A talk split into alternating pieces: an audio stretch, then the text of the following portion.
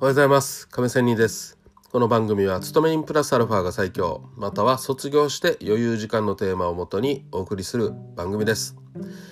さて、えー、昨日は自分にお金を貸してくれる友人友達等は身近にいますかという話を少ししてみましたがまあ今日の話はその前に自分のお金に対するマネーリテラシーを上げないといけないよねというようなことを話をしたいと思います。もちろん昨日ねお金を貸してくれる人は身近にいますか？とかねそんな話をちょっとしてみましたがまあもちろん当然ねそういう状況を作らない方がいいわけですよ。これお金に関してのね、リテラシーというマネーリテラシーという言葉がありますがその状況ね、えー、自分で作らないといけません例えば車を買うにもあと住宅を買うにも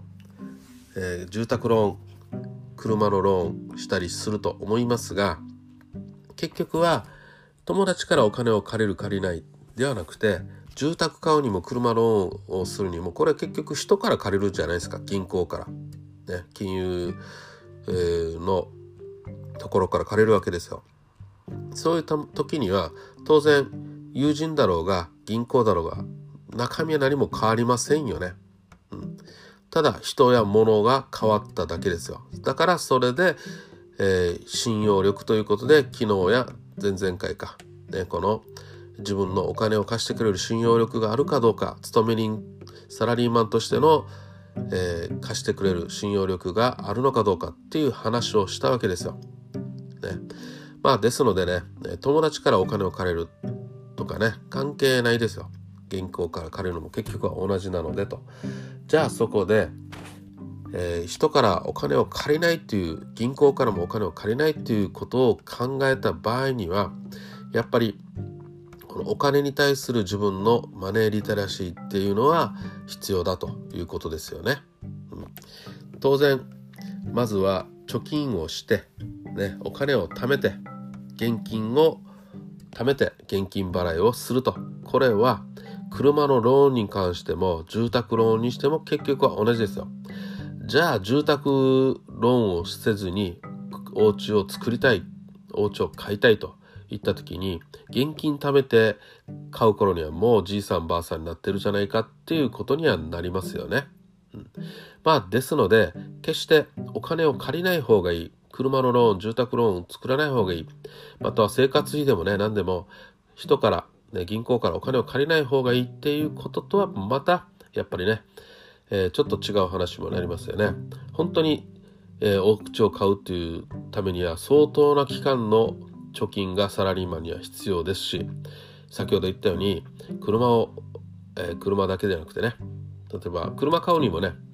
えー、本当に貯金するには例えば200万円の新車の車を買いたいという時にはですよ、うん、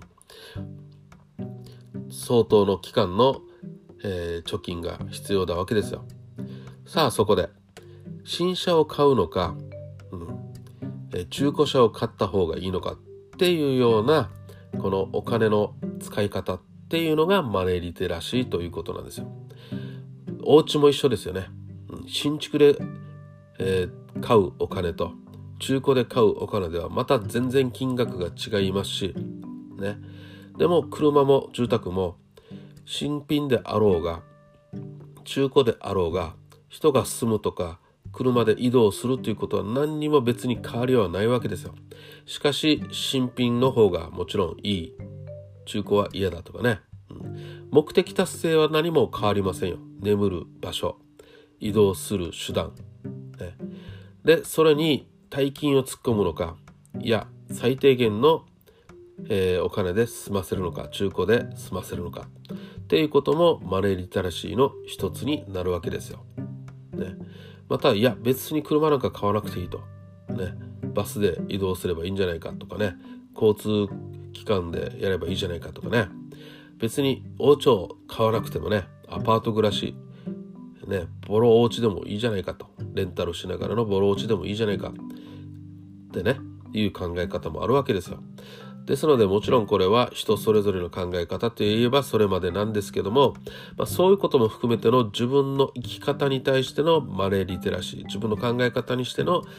ね、お金の使い方ということが基本となりますので何もお金を借りるということが悪でもないし、ね、そういう借りてもいいんですけどじゃあそういう借りる中での自分の資金力に合った、ねえー、毎月のサラリーとしてお金もらう範囲での、えー、お金の回し方ですね。回し方ですよ。